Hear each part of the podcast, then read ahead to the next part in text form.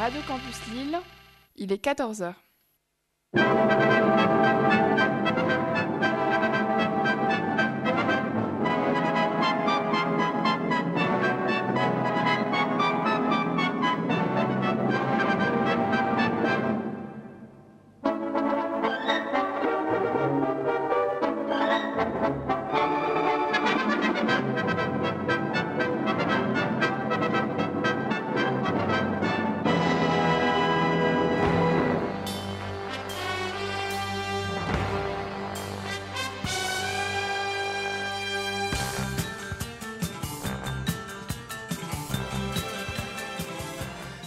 Bonjour à toutes et à tous, il est 14h sur Radio Campus Lille, fréquence 106.6 et vous allez pouvoir profiter de votre édition mensuelle consacrée au petit écran car voici venir le magazine des séries, une émission proposée et présentée par Christophe Dordain, accompagnée aujourd'hui par David de Marmignon, François Vestine, Fouad Boudard, Christophe Colpart, Dominique Candeil et Emmanuel Franck. Nous sommes ensemble jusqu'à 15h.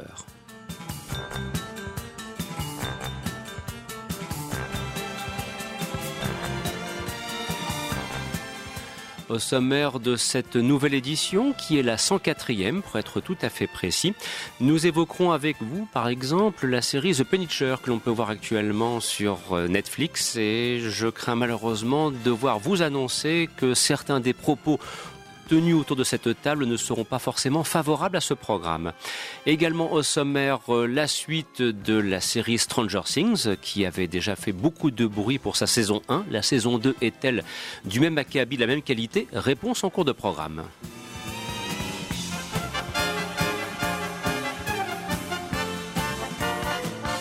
Du côté des séries anciennes, du western, avec la série Cimarron, interprétée par Stuart Whitman. Vous savez que nous aimons beaucoup les vieilles séries télévisées dans le cadre de ce programme. Et enfin, il y aura quelques news, bien évidemment, afin de voir quelles sont les sorties en DVD, les événements à venir. Et puis nous vous parlerons aussi de Ozark.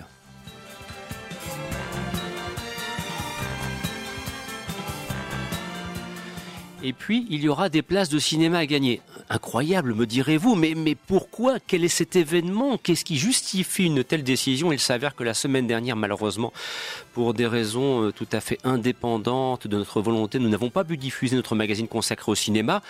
Et puis après tout, on se dit, ben tiens, le concours qui était prévu samedi dernier, et si on le faisait aujourd'hui? Eh ben voilà, ce sera une bonne occasion, et ce sera vers 14h30.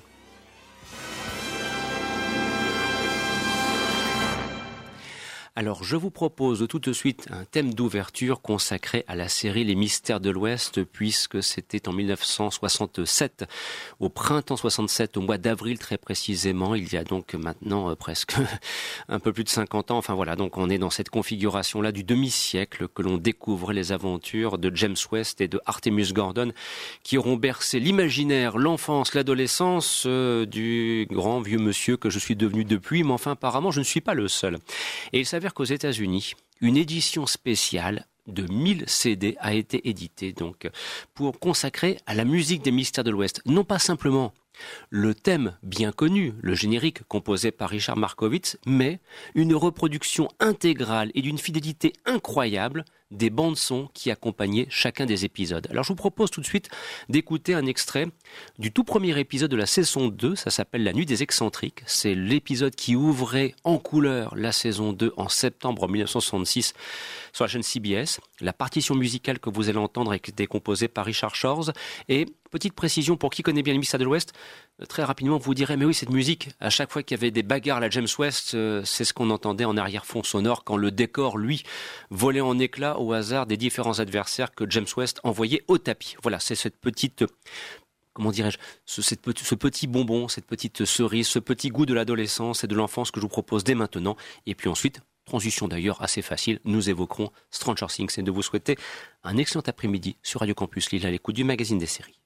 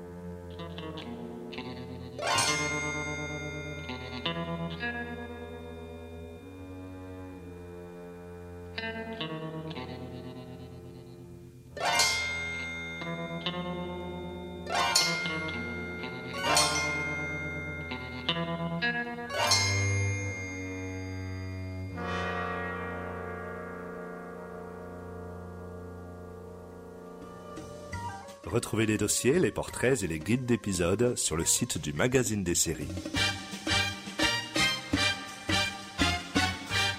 www.lemagazinedesseries.com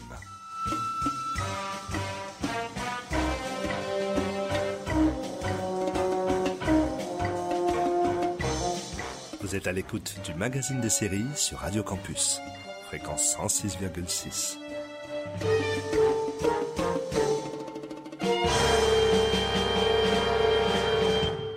Et c'est donc le numéro 104 dont vous profitez en ce samedi après-midi. Et à l'instant, vous entendiez donc un extrait de la série Les Mystères de l'Ouest, partition composée par Richard Shores pour l'épisode La Nuit des Excentriques, qui était le tout premier de la saison 2 en couleur. C'était diffusé en septembre 66 sur les écrans.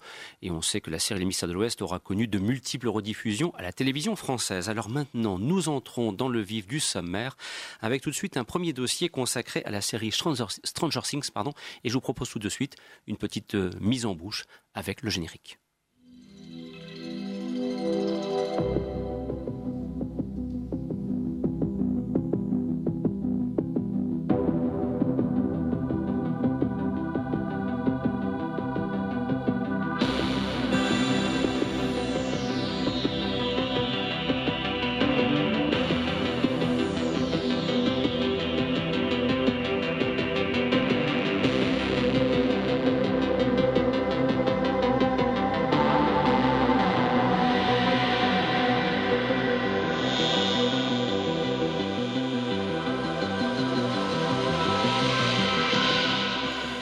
C'était donc il y a un peu plus d'un an que l'on découvrait donc cette série dont la première saison a été diffusée sur Netflix, il est vrai, donc forcément l'audience peut-être en France est-elle encore un, peu réduite, mais c'est une série qui a suscité beaucoup de commentaires, beaucoup d'émotions, parce qu'il y avait aussi, euh, alors là, la Madeleine de Proust a fonctionné à plein régime. Euh, D'ailleurs, quand on voit le, comment dirais-je, l'affiche qui, annonce et qui promeut la série, on se dit tiens, j'ai l'impression de revoir euh, Explorers de Joe Dante, les Goonies de Richard Donner. Voilà, il y, il y a un côté années 80 qui est pleinement assumé. La première saison, David avait eu l'occasion effectivement de remporter de, très nombreux suffrages très positifs. Vraiment, ça s'était bien passé. Et donc, comme toujours, se pose la classique question de savoir si la saison 2 parvient à, confirmer cette première impression ou peut-être malheureusement à, laisser planer un, climat de déception. Quelle est un petit peu la, part euh, de, de, de, ce que tu as ressenti? Et initialement, est-ce que tu pourrais nous rappeler peut-être aussi ce qu'est Stranger Things Quelle est en gros l'histoire? Bah, Stranger Things, c'est un peu un Goonies moderne où ils, ils essayent de mélanger un petit peu l'ambiance à la Spielberg et puis euh, les Goonies et un peu Indiana Jones, etc. Enfin, vraiment un groupe d'enfants qui essayent de résoudre une enquête un peu une enquête un peu surnaturelle avec un complot du gouvernement enfin c'est un gros melting pot de tout ce qu'on aime au cinéma de tout ce que la génération des années 80 90 aime au cinéma dans une série qui était vraiment, enfin au niveau de la première saison, enfin c'était vraiment une très bonne surprise et euh, avec une patine graphique et visuelle assez impressionnante. On sentait que Netflix avait mis les moyens. Des, un casting vraiment mortel, hein, même Winona Ryder qui en fait des caisses, moi j'approuve. Et donc arrive la saison 2, c'est toujours plaisant. Je vais pas dire le contraire. En plus, là, c'est sorti pour Halloween, donc on était en plein dans, l'espèce d'Halloween mania, donc euh, c'était parfait. Parce que pour le coup, la saison 1, c'était un petit peu la petite surprise de l'été euh, 2016. Et le problème, c'est que dans cette saison 2, on sent vraiment le concept. Jusqu'à se demander, ben, qu'est-ce qu'ils font là? Ils font un hommage aux années 80 ou carrément du plagiat? Parce que, en gros, ils repompent 3 tonnes de concepts qu'on a vus dans 3 tonnes de films. Enfin, si on a été biberonné par Spielberg et, et tout ce genre de, concepts fantastiques, on a déjà vu ça 20 fois, quoi. Et voilà, en plus, ça reprend même à son compte la nouvelle méthodologie de Star Wars, c'est-à-dire reprendre les mêmes histoires a 30 ans, ressortir la même soupe. Donc, euh, au niveau de la saison 2, ben, si je vous raconte l'intrigue, c'est à peu près la même chose que la saison 1. Avec des nouveaux personnages, mais qui n'apportent pas grand-chose, notamment un magnifique personnage de, de, mauvais garçon, de bad boys, au mulet flamboyant, euh, qui n'apporte rien. Et puis voilà, enfin, j'ai envie de dire, saison 2 de Stranger Things, c'est toujours plaisant, c'est toujours très joli. Hum, C'est toujours aussi immensément sympathique parce que le casting et les personnages de- de- d'enfants restent toujours euh, des, des personnages vraiment attachants. Et d'ailleurs, le casting euh, fait la tour de toutes les télés jusqu'à en devenir des sages savants. Ça fait même un petit peu peur. Mais il faudrait aussi penser à des, des concepts tout simples comme euh, raconter une histoire, faire évoluer ses personnages. Des choses simples qu'on ne retrouve pas dans cette saison 2. Et voilà, enfin, il suffit de voir l'épisode, euh, je crois que c'est 7 ou 8 de Triste Mémoire, où Eleven euh, se retrouve toute seule à New York. Donc ils arrêtent la tringue dans un moment, le, dans, moment le plus dramatique pour juste suivre Eleven, parce qu'ils ont éclaté tous les personnages pendant toute la saison. Et c'est un épisode qui ne marche absolument pas, parce que dès qu'on s'éloigne de la petite ville euh, de banlieue chère à Joe Dante, eh ben, en fait, on perd le concept de la série. On arrive dans le New York euh, sale et, sombre des années 80, euh, avant euh, que Giuliani fasse le ménage. Et, ça ne marche plus du tout. Enfin voilà, j'ai envie de dire, c'est ça le problème du concept de Stranger Things, c'est que dès qu'ils vont vouloir faire évoluer les choses, eh ben on retrouvera plus notre petit cinéma doudou, notre petite série doudou qui, nous fait penser à ce qu'on aimait bien quand on était gamin. Et donc y a- on risque d'avoir un, un problème de, ben, pour toutes les saisons qui vont suivre, ça risque de ne plus marcher. quoi. Mais à, à t'entendre par rapport à cet épisode, et après on, on écoutera euh, Fouad et, et Christophe, euh, l'histoire de soudainement il y a un épisode qui se passe à New York, l'histoire part à New York, mais même dans Gremlins, on a eu ce même syndrome, il fut, il fut, il fut un temps. Oui, mais alors Gremlins 2, c'est quoi? C'est le, po- le concept de Gremlins 1 poussé au maximum jusqu'à en faire un, un, un Looney Tunes live. Que Mhm. là, c'est juste un épisode Netflix, comme on parlera de Punisher après. C'est un épisode de Netflix où, ben, euh, pour garder les coups, on fait un épisode qui va pas nous coûter trop cher avec quatre personnes qui parlent dans une cave, qui va durer une heure et qui va reposer sur des dialogues mal écrits. Et que du coup, bah, on aura un épisode de plus pour sa saison et ça fera un petit peu rallonger la trick de façon artificielle, mais euh, qui n'apporte rien, quoi. Alors, je vous, je- je vous propose, je vous propose justement donc euh, d'entendre euh, Christophe à ce sujet et puis après Fouad parce que Christophe, tu es plus, comment dirais-je, positif par rapport à cette nouvelle saison de Stranger Things. Tu l'as reçue apparemment avec un peu plus de bienveillance, semble-t-il, d'après euh, si on écoute les propos de David, qui est un petit peu plus dur. Ouais, moi j'aime euh, j'aime bien cette nouvelle série. Bon, c'est vrai que les nouveaux personnages n'apportent pas grand-chose. Après, euh, c'est vrai aussi qu'il y a le personnage de, de Sean Ast- qui est joué par Sean Astin qui est un petit peu euh, un petit peu en décalage et qui ne sert pas à grand-chose. Mais il est intéressant. Il est intéressant, mais ce qu'il y a, c'est qu'on. Justement, au lieu de perdre un épisode, euh, comme tu le dis, l'épisode de New York, on aurait mieux fait de, centrer euh, ce septième épisode sur le personnage de Bob. Euh, ça aurait été beaucoup plus intéressant.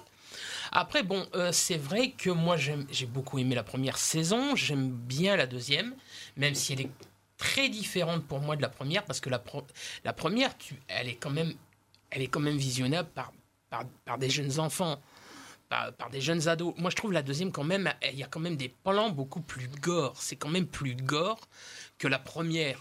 Oh, et Eleven qui, qui flinguait tout le monde dans le, dans le labo, c'était pas Ouais, non plus la petite balade de, de, de Candy. non, quoi. mais là, t'as quand même. Non, mais t'as quand même. Sur la saison 2, t'as quand même des plans qui sont quand même assez gore. Moi, ça m'a fait penser un petit peu à Body Snatcher. Ça m'a fait penser aussi un petit peu à la chose de John, Car- de John Carpenter, par ce côté euh, très. euh, avec euh, tous, ces, tous ces démons. euh, qui, se, qui, qui n'arrêtent pas de, de, muter, de, de grandir. Il y a, en plus, tu remarqueras quand même que sur cette saison 2, à la différence de la première, il y a quand même beaucoup. C'est la bande son, c'est quand même beaucoup moins jukebox. Il y a beaucoup moins. la première, tu avais beaucoup de morceaux des années 80. Là, tu en as beaucoup moins. Il y a, il y a elle, la saison 2, elle s'attarde beaucoup plus sur la composition de Michael Stein et Kyle Dixon, qui ont un groupe, euh, qui sont deux Texans, qui ont un groupe euh, d'électro qui s'appelle Survive, et qui a, qui a quand même beaucoup d'influence. euh, John Carpenter, Tangerine Dream. euh, moi, j'y retrouve des sonorités qui sont très proches du cinéma de Carpenter, Tout du cinéma de. Michael Mann, tout ce que j'aime. Même si là, genre, moi, je dis franchement, la saison 2, elle n'est pas, elle est pas vraiment faite pour, euh, elle est pas vraiment faite pour les jeunes ados. hein. Il y a quand même des plans où il faut, faut s'accrocher. C'est quand même assez gore. Mais euh, après, ça reste une très bonne série. Moi, j'ai beaucoup aimé. C'est vrai que l'épisode 7 ne sert pas à grand chose. Les personnages, les nouveaux personnages ne servent pas à grand chose non plus. On s'intéresse plus aux personnages qu'on a connus dans la première saison que les nouveaux qui arrivent dans la deuxième. Mais le dernier épisode, quand tu vois la dernière image, bah, t'as envie de voir la troisième et ça. François et après Fouad. Alors, c'est vrai qu'il y a un changement de genre qui est, vraiment visible. On, garde la même ligne artistique, on garde ces années 80-90, on rajoute même plus d'effets spéciaux. Si on voit les premières visions début de l'enfant qui s'appelle Will, c'est vrai que c'est beaucoup plus impressionnant. Mais ça a changé. On n'est plus dans ce thriller fantastique qu'on avait avant où les quatre gamins réunis allaient essayer de, euh, résoudre cette petite enquête ensemble. Là, on est dans un, peu un genre de survie où le, le mal attaque de plusieurs fronts et ils vont s'allier plus ou moins à des adultes pour essayer de, de combattre ça. Et c'est vrai que c'est différent. Moi, je respecte quand même le fait d'avoir essayé de faire quelque chose, de ne pas avoir fait un copier-coller de cette saison 1. Mm. Ça, je pense qu'on on peut respecter ça. Après, c'est pas ce qu'on s'attendait euh, clairement sur une nouvelle saison de Stranger Things. Et moi, un gros point qui m'a déçu, c'est que on a ce monde de, de l'en dessous, le monde à l'envers, qui, qui est censé être vraiment maléfique, fantastique. Et le bestiaire des, des créatures, ben, on, on a l'impression qu'il y a juste des, des chiens avec des têtes de fleurs. Et on, on- on aimerait en avoir plus. On aimerait qu'ils travaillent plus profondément cette- cet univers. Alors forcément, oui, on a toujours la clé de la saison 3 qui arrive. hein. On Donc- sent qu'il joue la durée en fait. Oui, malheureux- Je- malheureusement. Faut qu'ils dépêchent parce que les comédiens, les petits comédiens vont grandir très vite. Oui, moi je vais re- rejoindre euh, surtout David là-dessus. C'est ce qui, est regrettable. Moi j'ai beaucoup aimé aussi la saison 1. Ce que je regrette, c'est que la, fin de la saison 2, à la fin de la saison 2, on, en est toujours au même point. Donc c'est-à-dire que ça n'a pas avancé, ça, ne, raconte pas grand-chose. Et moi j'ai le sentiment que cette série ne dépasse pas son concept. C'est-à-dire euh, des gamins à vélo, des lampes torches, euh, des aventures. Et, et alors Et après Qu'est-ce qu'est-ce que tu veux me raconter? Et ça ne va pas au-delà euh, de ça. Ils n'en font rien. Alors, elle a été taxée de doudou. Pourquoi pas? Euh, Après tout, la nostalgie, c'est quelque chose d'humain. On a bien eu droit à Happy Days euh, il y a quelques années, donc pourquoi pas? Mais la série n'en fait rien du tout. C'est uniquement... moi, j'ai eu l'impression, avec cette saison 2, de voir une vitrine alléchante d'un magasin et de rentrer avec rien derrière. Beaucoup de références Voilà. balancées comme ça sans rien apporter. C'est en fait. c'est de- c'est que de la para, exactement. C'est que de la posture, c'est que du gimmick. Euh, c'est une escroquerie. Hein. Faut le- moi, je- C'est un, c'est une escroquerie. Cette série est une escroquerie. Euh, J'ai pas peur de. Il faut pas. Il faut appeler un chat un chat à un moment donné. Elle ne joue uniquement que sur sa hype, son côté cool, ses jolies affiches, ses jolis teasers, et euh, elle, ne, compte que sur le désir qu'elle suscite, que sur l'attente qu'elle suscite.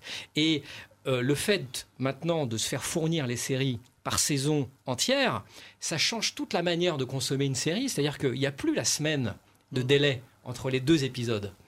Euh, donc il n'y a plus nécessité forcément de soigner chaque épisode pour que le, le, le chaland revienne la semaine d'après. Mais c'est parce que nous, nous voyons ça dans les conditions qui nous permettent d'avoir la série en intégralité. Donc il y, a un, il y a un caractère presque compulsif dans la, dans la consommation. Voilà. Aux États-Unis, c'est une diffusion hebdomadaire qui est quand même respectée. Non? Non, non, non, Netflix ça, ouais. Ah oui, fournit pardon, c'est les vrai, saisons en, en paquet de 12. Oui, hein, oui, euh, oublié que c'était Netflix. Par, euh, par- c'est- alors, à sauver, il y a deux épisodes réalisés par Andrew Stanton. Ah oui, Voilà. exactement. Andrew On voit tout de suite Stanton, qu'il y a un vrai créateur qui derrière. est un cinéaste qui vient de l'écurie Pixar. Il a fait Nemo, Dory, il a fait, euh, il John a fait Carter. Wall-E et John Carter, son masterpiece. Et là, il a fait deux épisodes et on, on le note, comme dit David, on, on voit très bien que ces deux épisodes fonctionnent mieux. C'est mieux filmé, les personnages fonctionnent mieux, il y a plus d'idées, c'est plus, plus funky à suivre. Puis ça raconte l'histoire d'un côté visuel. Tout à fait. Chose que ne fait absolument pas les autres épisodes où il faut tout- toujours ces, ces dialogues interminables à la Netflix, explicatifs tout le temps. Bien. Alors, est-ce que éventuellement, Escroquerie. Eh, eh, Dominique, est-ce que tu souhaites intervenir à propos de cette nouvelle saison de Stranger Things? Est-ce que tu rejoins David ou bien Christophe euh, dans le bon ou dans le mauvais ou dans le bon? Bon, c'est c'est- bon, Mitigé. mitigé. Donc, à la fin de la première, je n'attendais pas la deuxième. J'espère même pas qu'ils vont en faire une deuxième.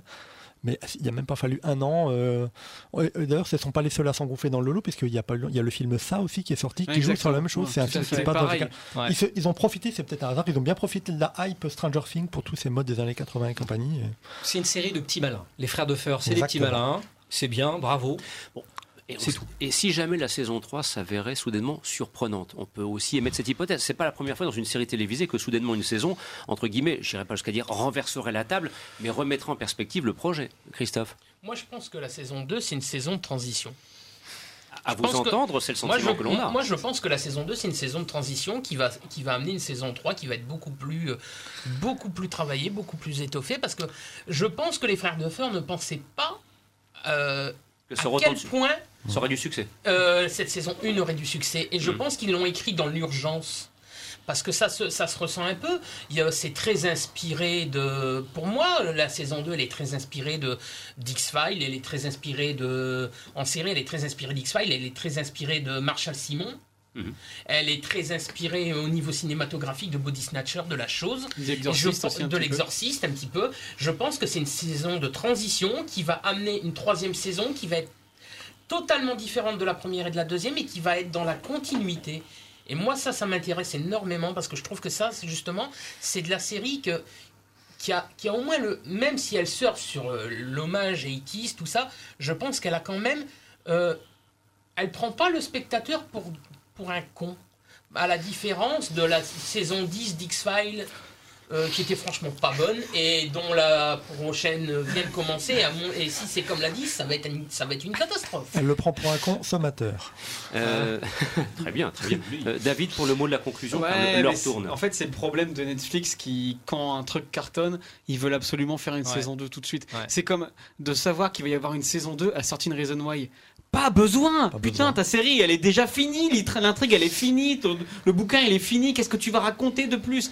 Fais des autres séries, des autres saisons pour Mindhunter, là ça intéressera tout Les le monde. vénères, David. Mais non, mais voilà, c'est cette espèce de Mais consommation. si, t'as raison. Mais non, mais c'est ça, cette espèce de consommation. T'as Netflix, t'as un business plan qui est formidable.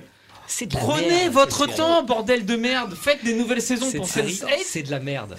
Économisez 12 heures de votre vie. C'était Faites la l'amour à votre femme, à votre mari. Sortez, voyagez. Et C'est- comme disait Jacques Chirac, ça fait pchit. C'était la minute nécessaire de David Marmignon en référence à Feu Pierre Desproges le Grand. Voilà, je suis obligé de donner le coup d'accélérateur nécessaire car nous avons encore beaucoup d'autres séries et je sens que la mission va vraiment être impossible jusqu'à 15h pour parvenir à caler tout ce qu'on avait initialement prévu. Mais on va tâcher de le faire. Alors, place maintenant donc à une vieille série et avec Emmanuel, on aura l'occasion d'en parler dans quelques instants. Et puis euh, vers 14h, plutôt 35 que 30, on, on- brièvement, on vous annoncera le concours et les places de cinéma à gagner. Mais euh, voilà, maintenant, on va s'intéresser à ceci, une vraie curiosité.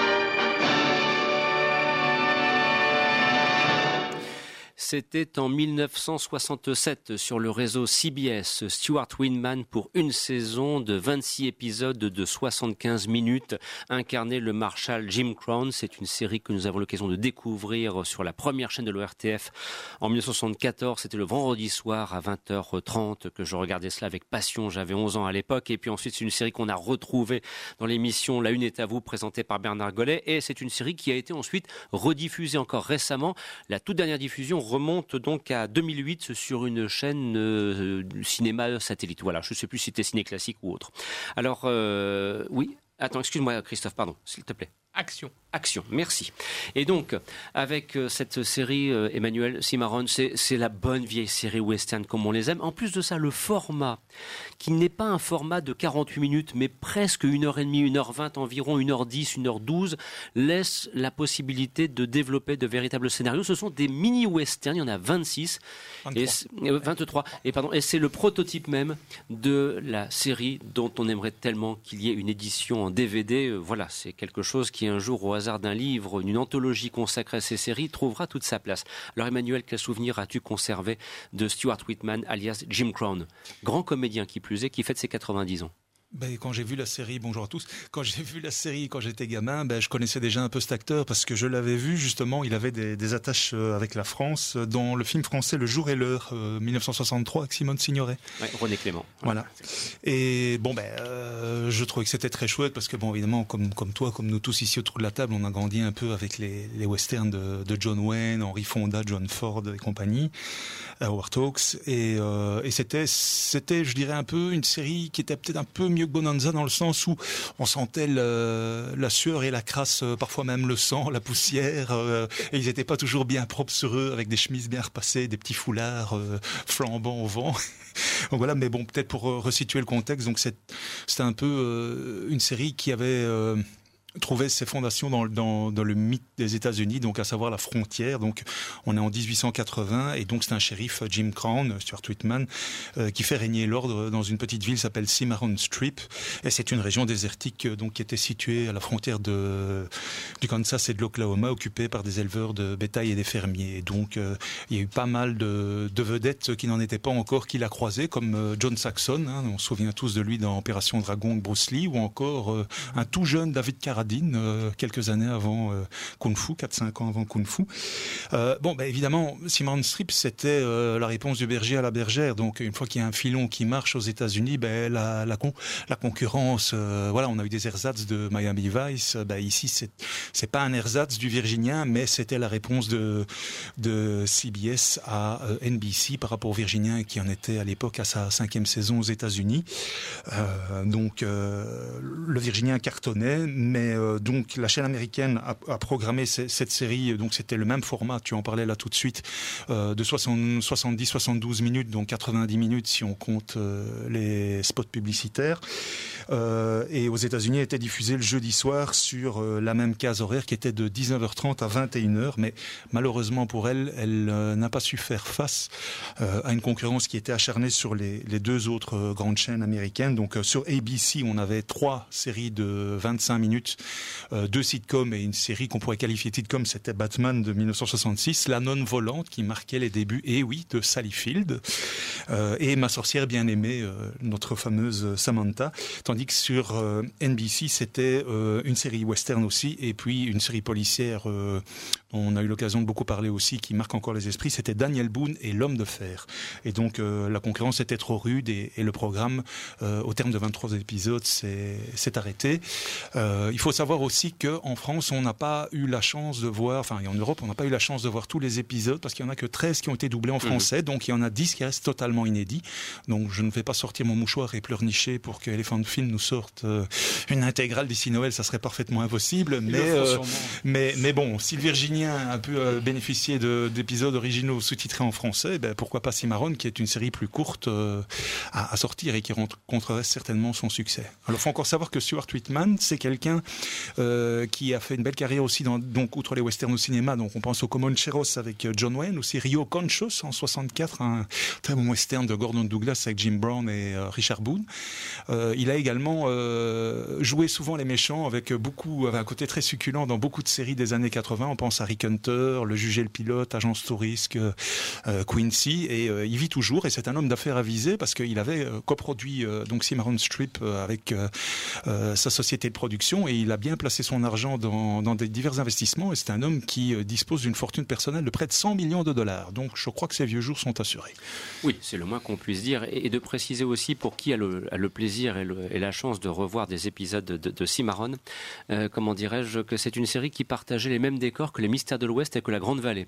Ce qui fait qu'un œil avisé, soudainement, vous fait dire, mais le train qu'ils empruntent, ah, mais c'est celui de James West. Ah, mais là, il sert pour cet épisode en question. Vous voyez, l'économie de production aux États-Unis, fait le bonheur euh, des téléphiles qui, comment dirais-je, 25, 30, 40, avant, 40 années plus tard, repèrent ce genre de petits détails. C'est ce qui fait aussi le charme de cette série, mais qui est vraiment fort bien faite et avec un doublage français qui était vraiment exceptionnel. Jean-Claude Michel, donc euh, la voix française de Clint ce Eastwood. dire, euh, c'est que c'est Jean-Claude désolé. Michel, la voix de Sean Connery et de Clint Eastwood qui double Stuart Whitman. Et Equalizer aussi, Edward Woodward, voilà, entre euh. Et euh, d'ailleurs, euh, Stuart Whitman a eu une très très grande carrière cinématographique, c'est ce que tu disais, non seulement dans pas mal de westerns, mais aussi Le jour le plus long comme film de guerre, et aussi une très belle curiosité qui va peut-être ressortir euh, l'année prochaine ou pour 2019 en DVD et Blu-ray, un film qui s'appelle Un nommé Mr. Shatter avec euh, Stuart Whitman, Anthony Efrin, Peter Cushing et l'acteur asiatique T. Lung, puisque c'est une coproduction à la fois de la Showbrover et de chez Hammer Film. Oui, Ah il y bah, avait oh, ces on merveilleux fous volants. qui, qui serait l'éditeur à ce moment-là? À suivre. Voilà. Affaire à Oui, suivre. puis il y avait ces merveilleux fous volants Ah dans oui. leur drôle de machine aussi, Ah oui, était c'est avec était euh, aussi dedans. Terry euh, qui jouait dans Terry Thomas. Terry Terry Thomas, Thomas, voilà, tout à le, fait. le cousin dans de la Brett grande- Sinclair voilà, et la grande vadrouille, euh, voilà. dans la grande vadrouille. Bien, vous l'aurez compris, vous êtes attablé avec des spécialistes. Et je veux croire en plus de ça que l'expression attablé prend tout son sens en ce samedi après-midi, vu ce que nous avons commencé à faire avant et que nous apprêtons à faire après. Je n'en dirai pas plus, mais qui nous connaît bien commence à comprendre ce qui se cache, quel est un petit peu le sous-texte en quelque sorte. Et de constater que nous sommes à 14h32 minutes. Incroyable mais vrai, nous parvenons à respecter le planning. Je peux donc en toute quiétude vous annoncer le concours et vous dire, ben voilà, la semaine dernière, donc on n'a pas pu diffuser le magazine cinéma pour des raisons indépendantes de notre volonté. Et nous nous sommes dit, ben après tout, la frontière entre le cinéma les séries télévisées étant maintenant de plus en plus mince, pourquoi ne pas proposer dans le cadre du magazine des séries des places de cinéma à gagner, alors soit par téléphone au 06 62 35 86 11, soit par courriel concours le quotidien du cinéma.com.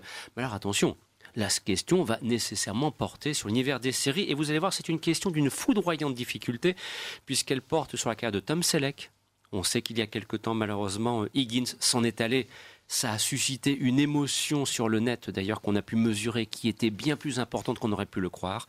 Et donc la question est très simple. Quel est donc le titre de cette série télévisée dont Tom Selleck a été le héros entre 1980 et 1988 et qui va ressortir en Blu-ray grâce à nos amis d'Elephant Film à partir du mois de mars l'année prochaine et à gagner des places de cinéma pour leur film de votre choix sur les écrans des cinémas UGC partout en France, place valable jusqu'à la fin de l'année 2018. Ceci dit, en passant. Voilà, la question est toute simple 06 62 35 86 11 ou bien concours arrobase le. Quel est le titre de cette série télévisée que Magnum, que, que, pardon, que Tom Selleck a incarné pendant plusieurs années, de 1980 à 1988. Bon bah voilà, je l'ai faite et puis c'est tout. De toute façon, c'était ça qui était prévu. C'était compliqué.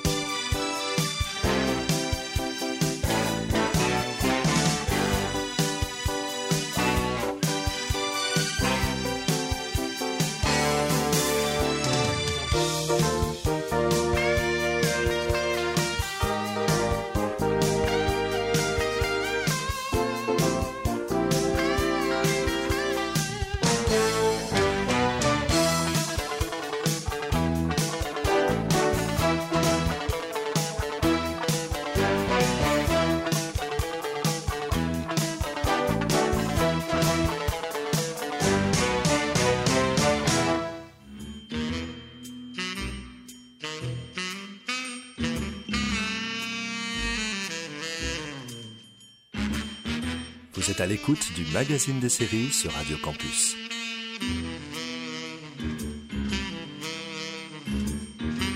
Fréquence 106,6.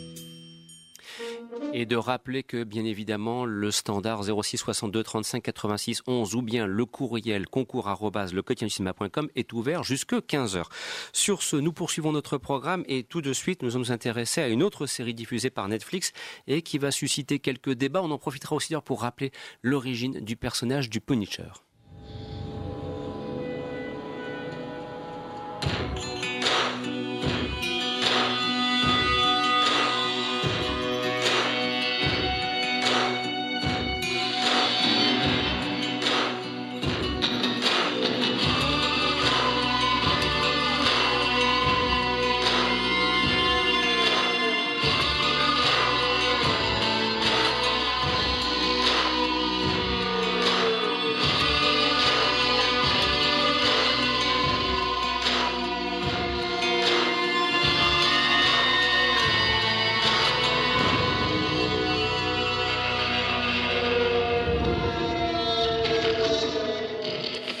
Ce que vous entendiez à l'instant, c'était le générique d'ouverture de la série Le Punisher. Alors, euh, on va tout d'abord, dans un premier temps, et ça semble un petit peu naturel, vous aider à mieux comprendre qui est le personnage, d'où vient-il, parce qu'il a une longue histoire. Et puis, euh, surtout, Christophe, c'est un personnage qui a déjà connu des adaptations au cinéma, dont une qui a marqué les esprits en son temps avec Dolph Lundgren. Alors, qui est le fameux Punisher? Bah, Le Punisher, c'est une série Marvel qui est née de la patte de Jerry Conway, John Romita et euh, Ross Andrew.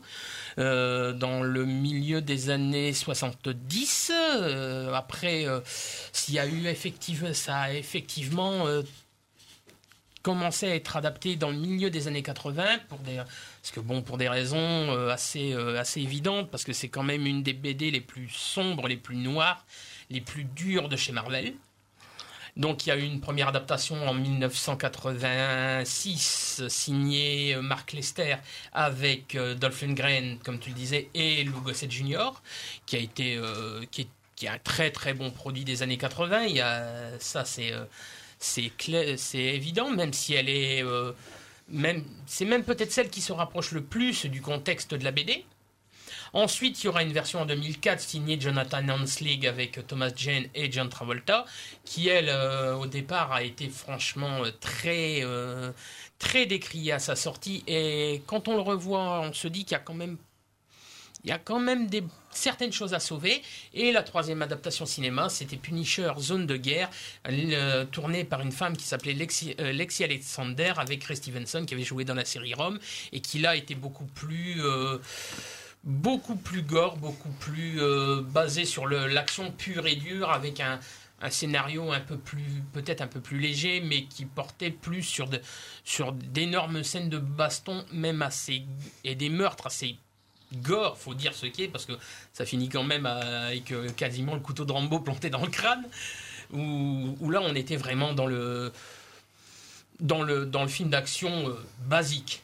La BD est très graphique. Hein, ah oui, euh, graphique, mais très, euh, très Donc, il y, a de la, y a de la matière pour faire une bonne série. Pourquoi est-ce que autour de la table, qui a vu le Punisher sur Netflix, vous êtes arrêté euh, à, la saison 3 Alors, allez, François l'ouverture, David, Fouad, Emmanuel, c'est parti. Là. Que s'est-il donc poissé pour, pour, pour s'arrêter à l'épisode 3 de la première saison? On en parlait tout à l'heure avant l'émission, pendant que nous faisions ce que nous, ce que nous avons fait. que la morale nous, nous réprouve. La morale réprouve. Mais vous avez euh, parfaitement le droit de faire si vous êtes français. Et, euh, absolument. alors c'est marrant parce qu'on a fait un peu un constat comparable. C'est que moi, je, me suis, je me suis arrêté à la moitié, aux trois quarts de l'épisode 3. Voilà. Donc, je, je, c'est assez pénible à suivre. Le premier épisode est très réussi. Hein, une belle présentation du personnage, c'est bien engagé, ça fait envie.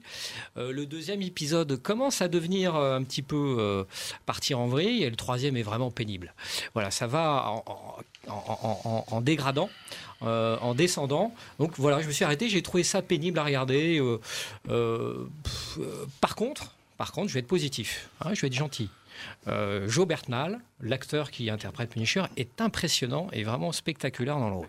Ça, François Alors, mitigé également. Alors, à savoir que si, comme moi, vous, avez, vous en avez un peu marre de la, sauce Marvel qu'on voit, qu'on voit partout en ce moment, là, on, a, on attaque vraiment un univers qui est complètement différent de, ce qu'on a l'occasion de voir d'habitude, beaucoup plus dark, beaucoup plus violent. Même si dans The Punisher, alors je sais que c'est plus ou moins la suite de Daredevil, que moi perso, j'ai pas vu, donc on peut attaquer cette série sans vraiment connaître euh, ce qui s'est passé dans, dans Daredevil.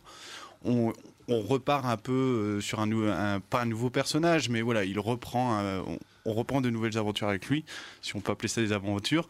Donc voilà, un peu, un peu fade, mine de rien, euh, beaucoup de, violences quelquefois un peu gratuites qui, peuvent, oh, je vais pas dire me mettre mal à l'aise, mais mais bon, j'ai pas trouvé ça super non plus excitant à, regarder. Alors, apparemment, on, est, on, partage un avis différent. Ouais. Parce que bon, le, pour moi, j'aime beaucoup la série parce que bon, c'est vrai que John Bertal est très très bon dans le rôle, alors que pourtant il n'a pas du tout la carrure d'un Punisher. Quand on voit les trois acteurs qui l'ont fait dans les adaptations cinéma, Dolph Lundgren, Thomas Jane. Pourtant, Thomas Jane, c'était pas ce qu'il y avait de plus euh, massif. Euh, et puis Ray Stevenson. Euh, moi, j'aime beaucoup John Berntal justement parce que c'est vraiment le. même si graphiquement il est pas ressemblant, il est, il est beaucoup plus, il est beaucoup plus petit, beaucoup plus, euh, beaucoup moins carré que le personnage tel qu'il est, dé- voilà, Mais tel a- qu'il est dessiné. Mais c'est vrai qu'il a, il a un physique.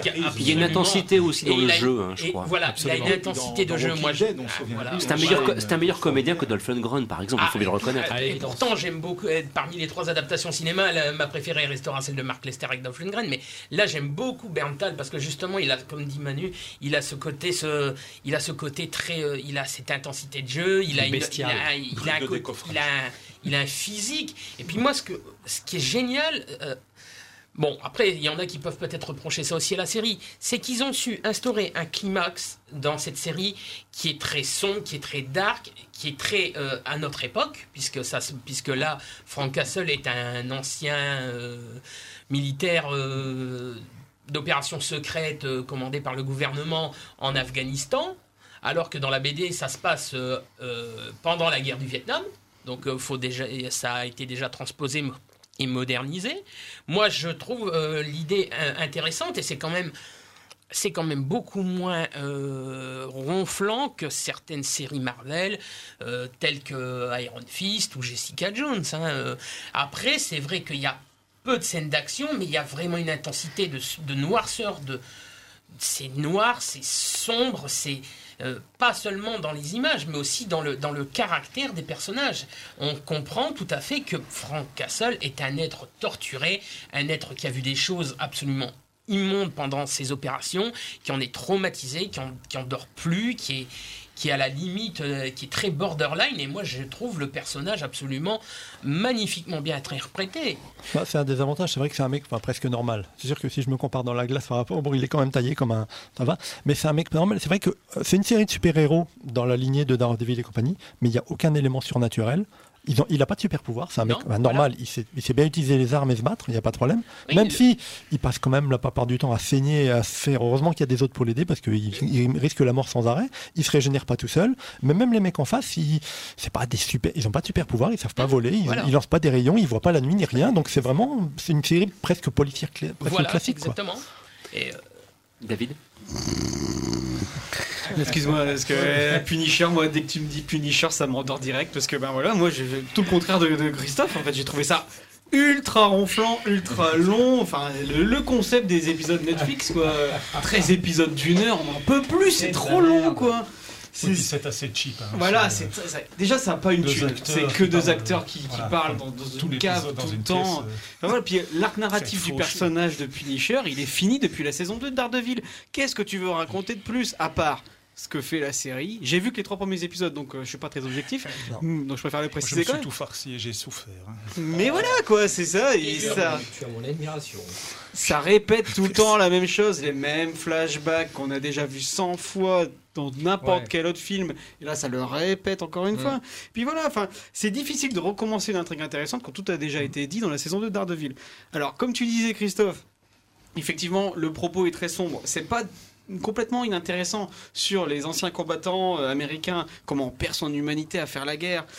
Ça parle Mais aussi beaucoup de les attentats qui en ce moment, c'est Voilà. c'est très actuel. Mais c'est beaucoup trop long Ah pour en- vraiment emballer, quoi. Moi, j'attends de voir la suite parce que je vais quand même regarder. Mais enfin voilà, c'est le Punisher. On doit avoir du sang, on doit avoir de la violence gratuite. C'est pas deux mecs qui parlent dans une cave pendant a- deux heures, quoi. Ça, on a sur la fin, bien mais ça devient too much parce que ça devient vraiment gore. Je vois pas, le- je vois pas l'intérêt quand il commence à crever les yeux du, d'un des types qui l'a tabassé. Ça, ça, enfin, je veux pas me faire le petit père la vertu, mais il y a, il y a quelque chose de gore. Ok, c'est la BD, mais, mais là, il y a vraiment quelque chose qui met mal à l'aise le spectateur. Donc, si c'est le but, c'est de, de le mettre mal à l'aise, c'est réussi. Maintenant, je suis pas sûr que les gamins qui voient ça, et une fois de plus, je veux pas me faire le papa catholique euh, ou euh, mettre des cotes comme euh, dans l'ancienne époque, mais, mais, mais je pense pas qu'un gosse devrait voir ça tout seul. Et en tout cas, s'il le voit, il faut qu'il y ait un débriefing après avec les parents. Parce Alors que, moi, je veux parce voir que ça. c'est- voilà. Et moi, je trouvais que la noirceur était assez mal amenée et, et ça aurait pu être plus noir, mais au niveau psychologique, ici, on a du noir, mais c'est de la tripaille, quoi. C'est, c'est, c'est, c'est du, c'est du sang qui gicle. Je, je, je regardais avec ma femme, je dis, ben voilà, ce programme vous été sponsorisé par Ketchup Heinz, quoi. C'est, c'est, ça allait, quoi. Après, je suis d'accord avec toi que c'est peut-être euh, 13. On est sur une saison 1 de 13 épisodes, et ces 13 épisodes, c'est peut-être un peu beaucoup. Ils auraient gagné à être plus courts. Ils auraient gagné à, Ouais. à en faire 10. Ou même 8. 8 ou Comme 10. Defenders, quoi. Ouais, comme The déjà. Je suis d'accord. Après, c'est vrai aussi que Euh, c'est vrai qu'il y a pas mal de scènes gore, mais la BD, il faut rappeler aussi Mhm. que ça a été une des premières BD Marvel Oui. à être aux États-Unis, ah, oui. à être interdit de Censuré, vente au moins de au moins de 14 ans, Mhm. parce que c'était une BD, la- c'était la BD la plus la plus dure et la plus euh, la plus sombre possible Oui, chez et puis Marvel. les, les autres super-héros, Spider-Man et compagnie, le considèrent comme un facho hein, dans la Ah, BD, clairement. hein, donc, voilà. il a toujours été considéré comme un perso de. Oui, voilà. Donc on n'est pas, on nous ment pas sur la marchandise. Euh, Fouad, donc pour euh, le mot de la Oui, fin, car voilà, après il faut qu'on parle d'Ozark. Peut-être, si j'ai le courage, je verrai peut-être un épisode ou deux en plus, mais c'est moi j'en ai marre des séries qui n'avancent pas et qui ne donnent pas de biscuits. Ça donne pas de biscuits, quoi. C'est, c'est... Alors, chaque épisode est la bande-annonce du suivant. Ah oui, mais attends, ouais, mais attends, tu verras le prochain épisode. Et là, le prochain épisode, euh, ouais, mais non, attends, tu vas voir. C'est toujours les cinq dernières minutes qui sont Et intéressantes. voilà, en et fait. ça, ça m'énerve. C'est, Mm. c'est, c'est, c'est assez frustrant. Moi, quoi. je trouve que vu le personnage, on était en Il faut en- donner du biscuit à Ouais. chaque épisode. On était en droit d'attendre quelque chose de Bah, qui se quoi. castagne, qui Voilà. se bastonne, quoi. Oui, ça, ça manque aussi. Et Bah heureusement qu'il y a Ozark dont on va parler tout de suite. Moi, je suis très fâché sur Netflix. Je viens de perdre 22 heures de ma vie avec Stranger Things et de Punisher. euh, Et je puni. suis fâché parce que j'ai perdu du temps pour rien. Il est 14h passé de 47 minutes et vous écoutez le magazine des séries sur Radio Campus Lille. Place maintenant à Ozark.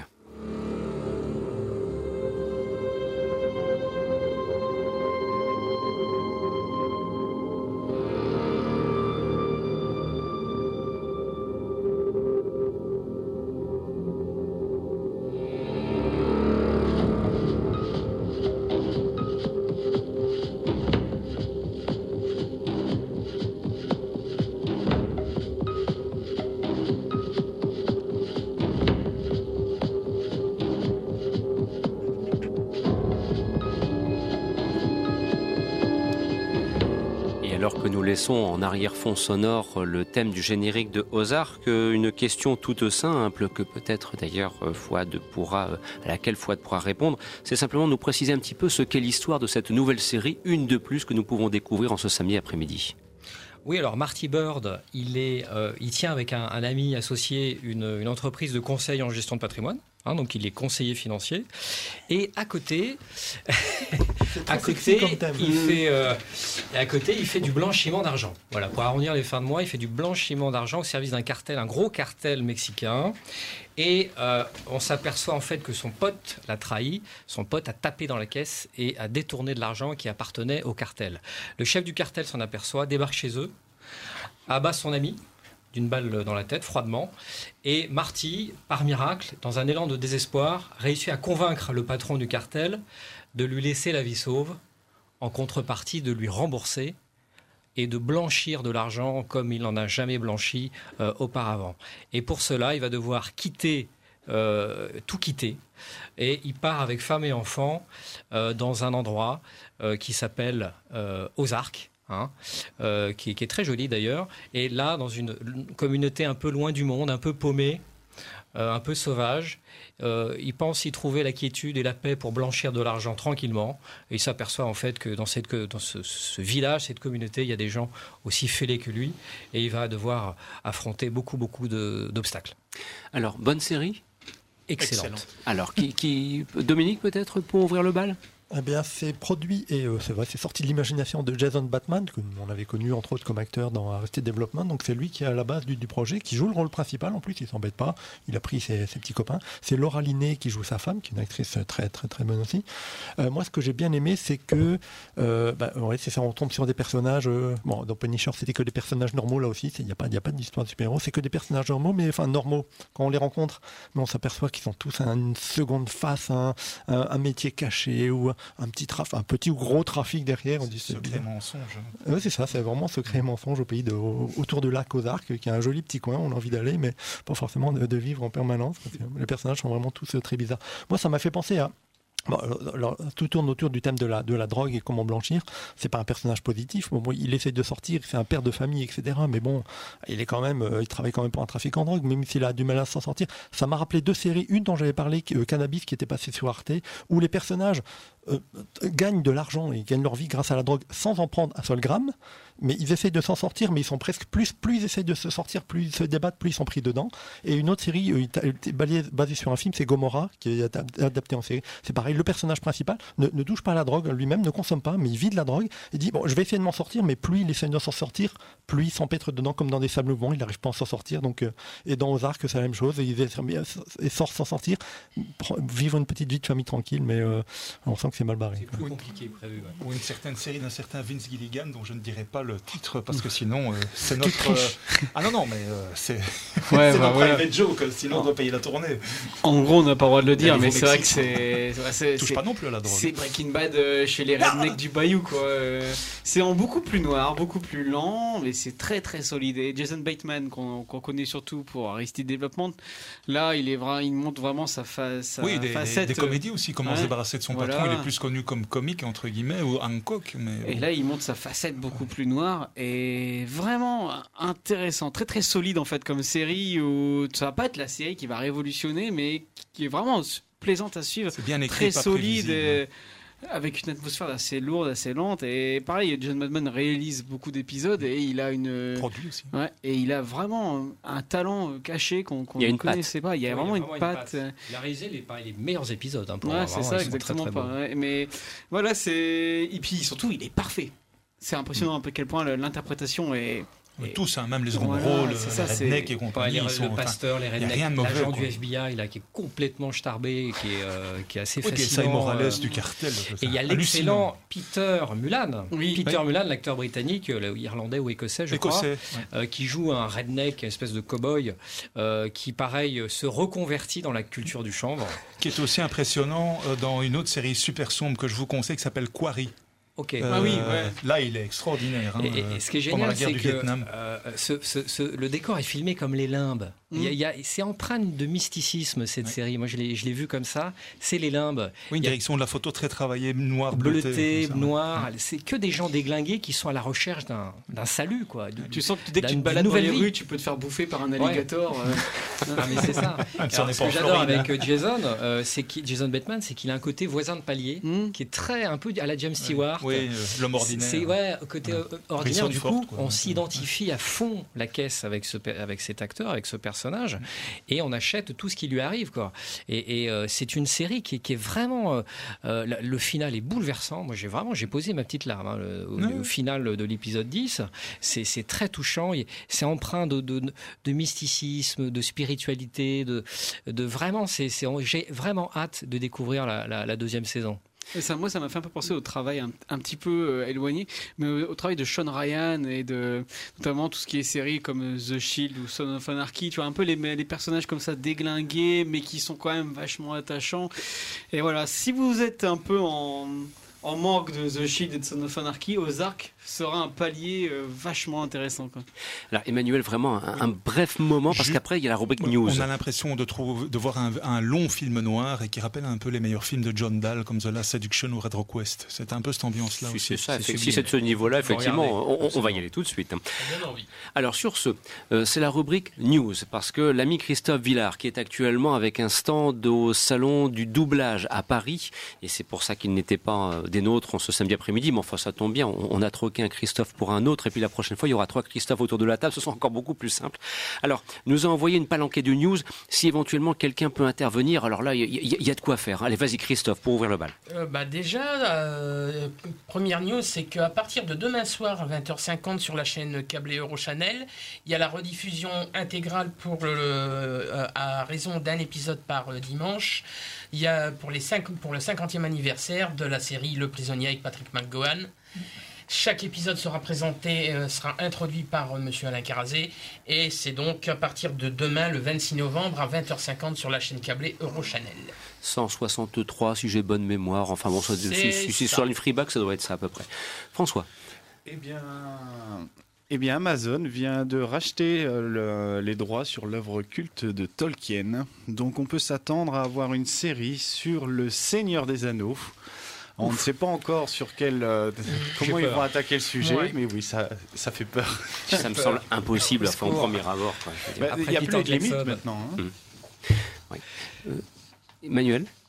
24 heures chrono va renaître avec une version féminine, donc après le Oh flop de... non. Oui, mais attention, attention, attention, ça ne Oh sera non. pas du terrorisme, Non. hein, ça sera euh, se concentrer sur la justice criminelle avec toujours un complot euh, au niveau du système judiciaire et ça sera une forme d'anthologie avec chaque fois euh, Non. des personnages différents. C'est pas possible de refaire Ah, ça. quand on exploite le filon, c'est jusqu'au bout. T'avais vu la, la nouvelle série 24 heures chrono Legacy. Legacy ou pas?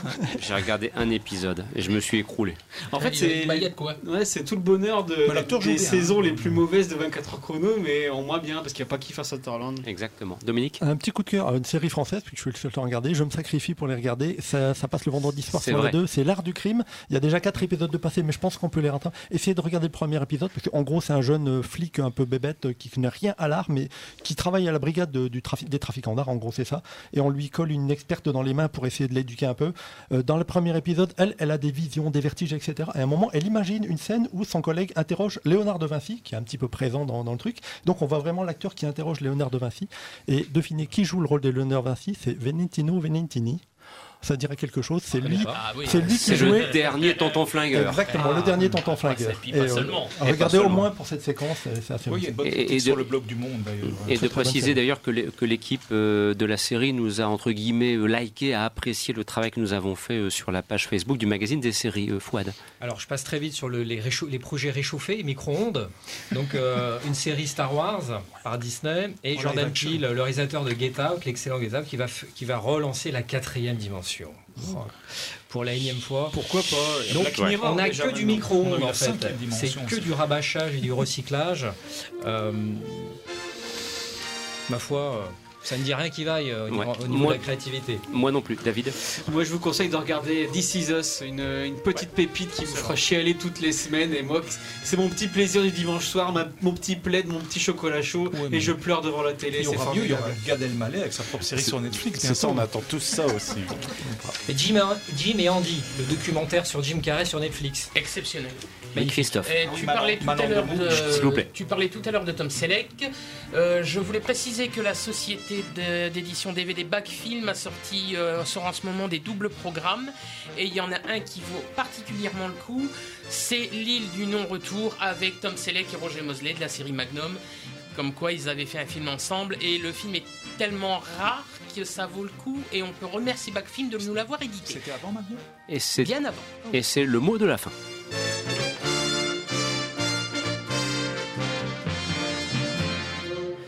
Vous écoutiez le magazine des séries, une émission proposée, présentée par Christophe Dandin. Un grand merci à Christophe Colpart, Fouad Boudard, Dominique Candeil, Emmanuel Franck, François Vestine et David Marmignon. Dans quelques instants, suite des programmes sur Radio Campus Lille avec la littérature qui sera à l'honneur. On aura grand plaisir à vous retrouver la semaine prochaine dès 14h pour le retour des aventuriers des salles obscures.